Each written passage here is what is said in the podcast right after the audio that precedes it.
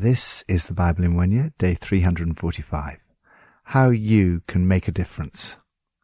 In an interview in Time magazine, the great Swiss theologian Karl Barth recounted that he advised young theologians to take your Bible and take your newspaper and read both, but interpret newspapers from your Bible.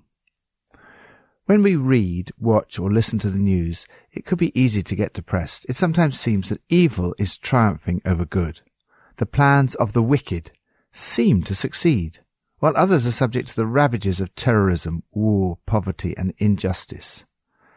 This is why we desperately need to hear the voice of the Holy Spirit and listen to the Word of God.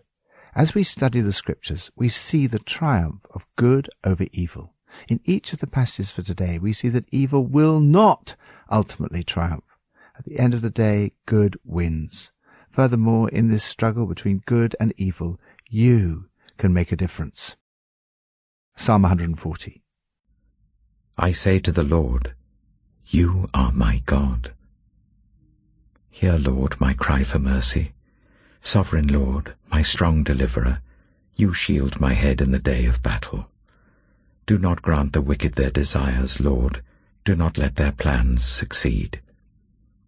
Those who surround me proudly rear their heads. May the mischief of their lips engulf them. May burning coals fall on them. May they be thrown into the fire, into miry pits, never to rise. May slanderers not be established in the land. May disaster hunt down the violent. I know that the Lord secures justice for the poor and upholds the cause of the needy. Surely the righteous will praise your name, and the upright will live in your presence. Cry out to God for good to triumph.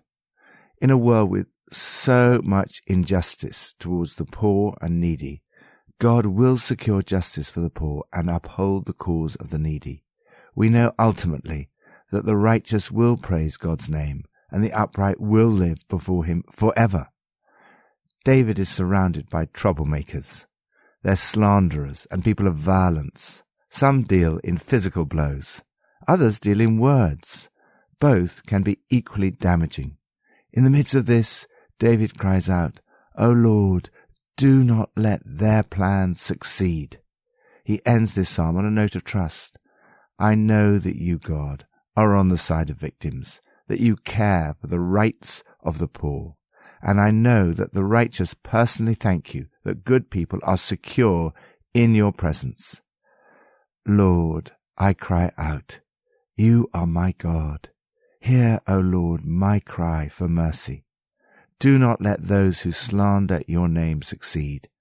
Thank you that you are our strong deliverer and our shield. New Testament, Revelation 2 and 3. To the angel of the church in Thyatira, write, These are the words of the Son of God, whose eyes are like blazing fire and whose feet are like burnished bronze.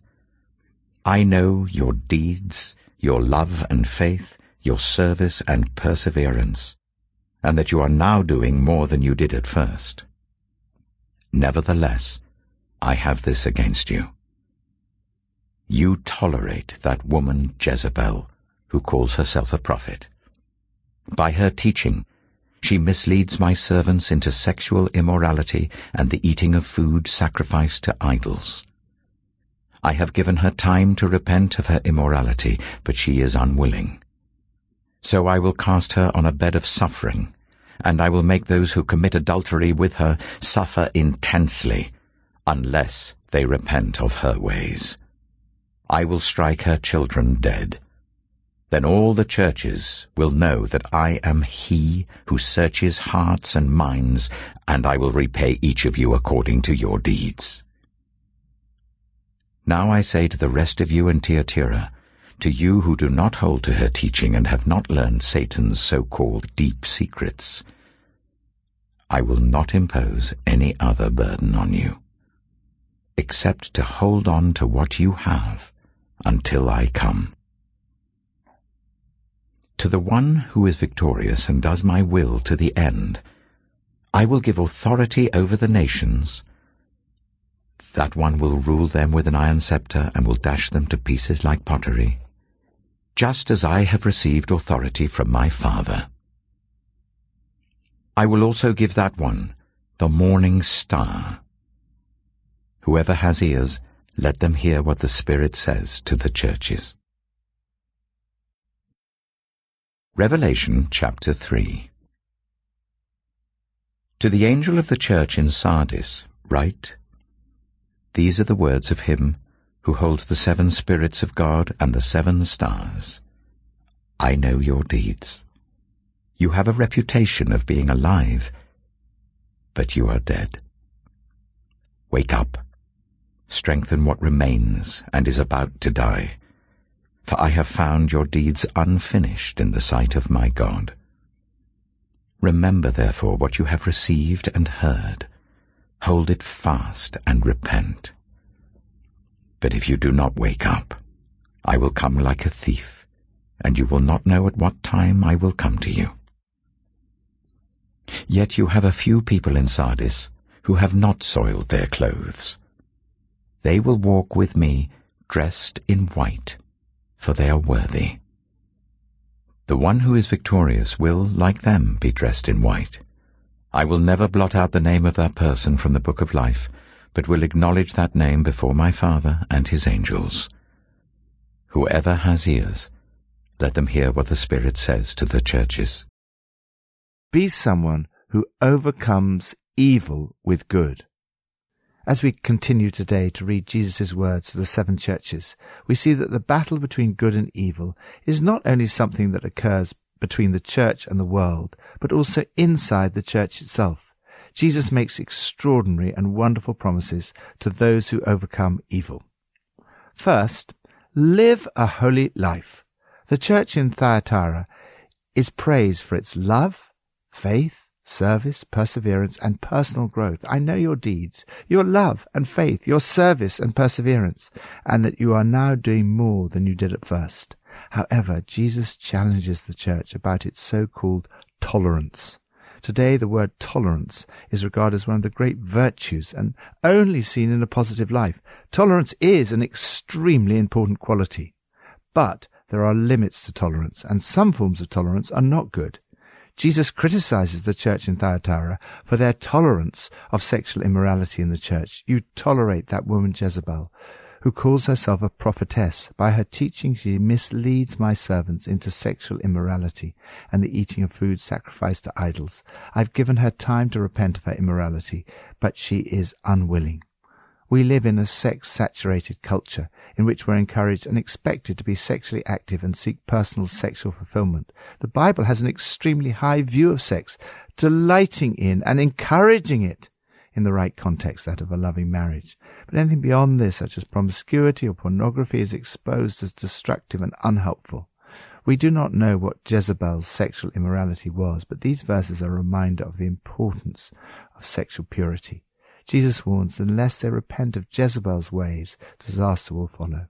The Son of God, whose eyes are like blazing fire, and whose feet are like burnished bronze, searches hearts and minds, and will repay each according to their deeds. These aren't simply words of condemnation, as they're accompanied by a call to repentance. In fact, even Jezebel has been given a chance to repent. Where we've sinned sexually, it's so important to remember that we can be forgiven. Our response to passages like this should not be despair, but repentance and gratitude. The church is called to holiness. Jesus promises to those who overcome and do my will to the end, I will give authority over the nations, just as I have received authority from my Father. Jesus will share his authority with his faithful, overcoming people. You will also share his glory. I will also give them the morning star. If you turn your back on the darkness of sin, you will see the light of the glory of God in the face of Jesus Christ. However great your current struggles in your battle for holiness, one day, with this star Jesus, you will remain absolutely and eternally content. Second, be authentic. Holiness does not mean being perfect. It means living a life of integrity it's the opposite of hypocrisy. It means being real, honest, and authentic. The church in Sardis had the reputation for being alive, but was in fact dead. It looked active. It sounded like a good church to go to. Yet it had become complacent. Jesus calls them to repent. Remember, therefore, what you have received and heard. Obey it and repent. They had heard the gospel and received the Holy Spirit. Remember what extraordinary and wonderful privileges these are, and do not take them for granted and become complacent. The charge against Sardis is hypocrisy and inauthenticity. The call is to reality and authenticity. There are a few in the church who have not soiled their clothes. They will walk with Jesus dressed in white, for they are worthy. Again, Jesus makes amazing promises to those who overcome. Those who overcome will, like them, be dressed in white. I will never blot out their names from the book of life, but will acknowledge their names before my Father and his angels. Lord, give me wisdom to know the limits of toleration. Help me to overcome sin in my own life. May I never become complacent about your great love. Help me to obey you and overcome evil with good May my name be indelibly inscribed in the book of life. Old Testament, Esther 1 and 2. This is what happened during the time of Xerxes. The Xerxes who ruled over 127 provinces stretching from India to Cush. At that time, King Xerxes reigned from his royal throne in the citadel of Susa. And in the third year of his reign, he gave a banquet for all his nobles and officials. The military leaders of Persia and Media, the princes and the nobles of the provinces were present. For a full 180 days he displayed the vast wealth of his kingdom and the splendor and glory of his majesty. When these days were over, the king gave a banquet lasting seven days in the enclosed garden of the king's palace for all the people from the least to the greatest who were in the citadel of Susa. The garden had hangings of white and blue linen, fastened with cords of white linen and purple material to silver rings on marble pillars. There were couches of gold and silver on a mosaic pavement of porphyry, marble, mother of pearl, and other costly stones. Wine was served in goblets of gold, each one different from the other, and the royal wine was abundant, in keeping with the king's liberality. By the king's command, each guest was allowed to drink without restriction. For the king instructed all the wine stewards to serve each man what he wished. Queen Vashti also gave a banquet for the women in the royal palace of King Xerxes.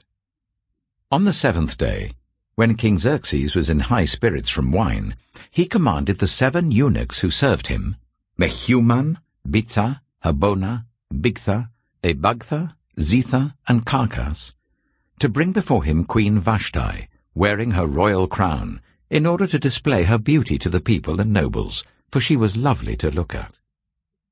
But when the attendants delivered the king's command, Queen Vashti refused to come.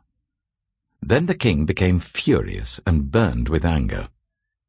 Since it was customary for the king to consult experts in matters of law and justice, he spoke with the wise men who understood the times, and were closest to the king.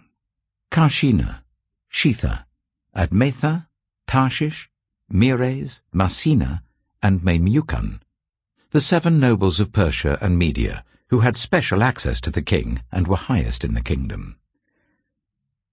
According to law, what must be done to Queen Vashti? he asked. She has not obeyed the command of King Xerxes that the eunuchs have taken to her. Then Memucan replied in the presence of the king and the nobles, Queen Vashti has done wrong, not only against the king, but also against all the nobles and the peoples of all the provinces of King Xerxes. For the queen's conduct will become known to all women, and so they will despise their husbands and say, King Xerxes commanded Queen Vashti to be brought before him, but she would not come. This very day the Persian and Median woman of nobility who have heard about the Queen's conduct will respond to all the King's nobles in the same way. There will be no end of disrespect and discord. Therefore, if it pleases the King, let him issue a royal decree, and let it be written in the laws of Persia and Media, which cannot be repealed, that Vashti is never again to enter the presence of King Xerxes, Also, let the king give her royal position to someone else who is better than she. Then, when the king's edict is proclaimed throughout all his vast realm, all the women will respect their husbands, from the least to the greatest. The king and his nobles were pleased with this advice. So the king did as Memucan proposed. He sent dispatches to all parts of the kingdom, to each province in its own script, and to each people in their own language, proclaiming that every man should be ruler over his own household, using his native tongue.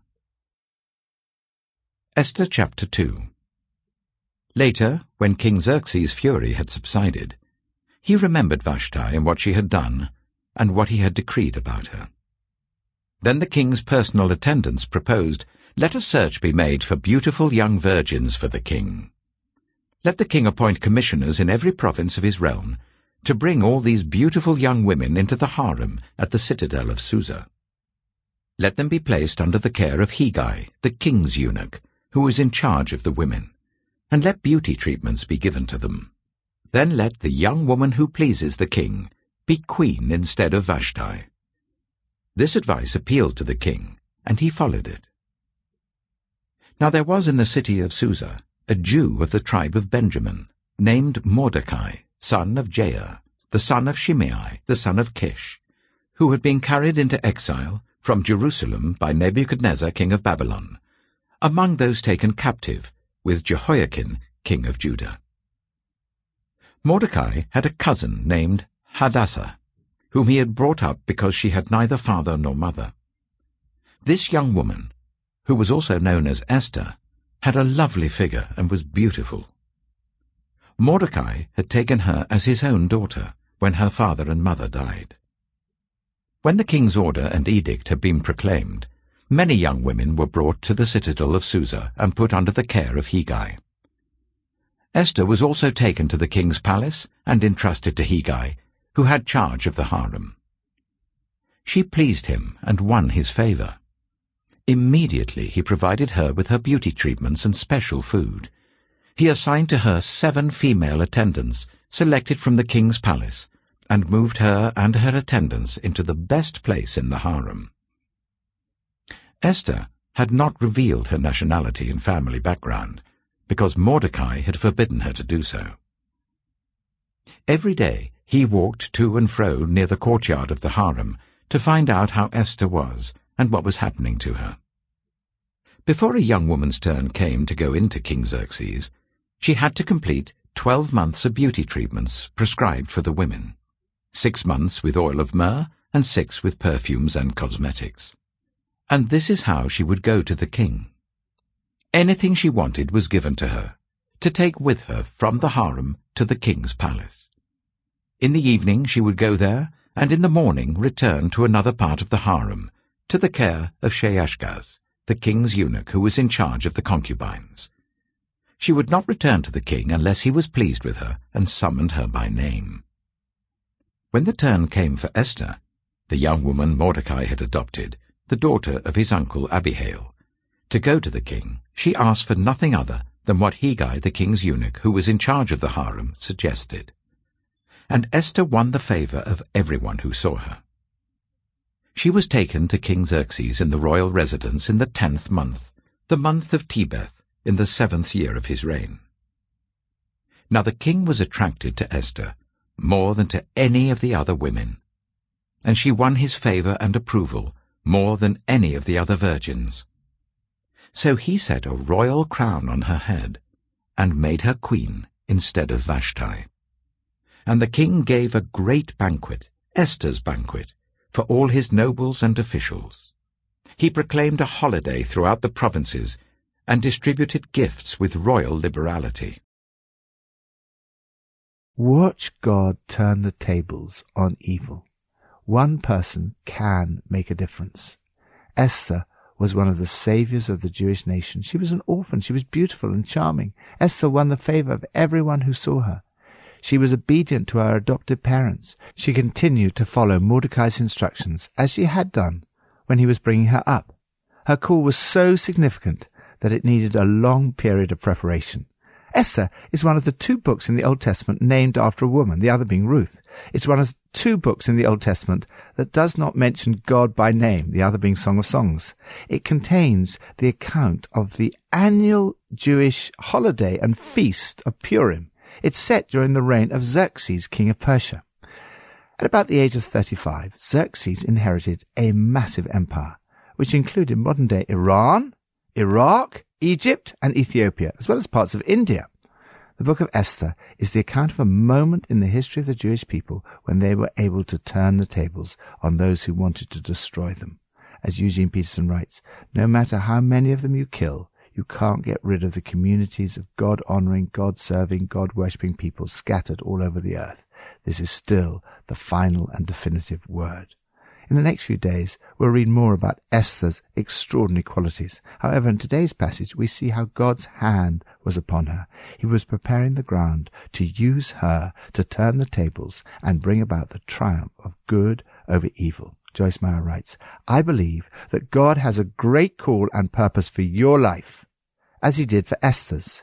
Your assignment may not be the deliverance of a nation, but whatever God has called you to is extremely significant.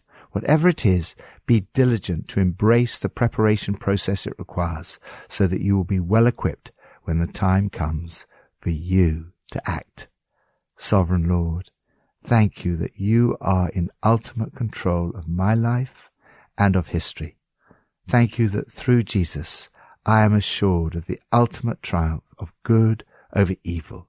Help me to make a difference in your plans to overcome evil with good. Pippa adds, The story of Esther is a fascinating story. I've often wondered why Queen Vashti refused to go to her husband the king. Whatever her reasons, good or bad, it didn't go well, and then all the men became nervous about losing control of their wives. There must be a better way of winning respect of their wives than issuing decrees from the husbands. Perhaps modelling some fruit of the Spirit might have been more effective.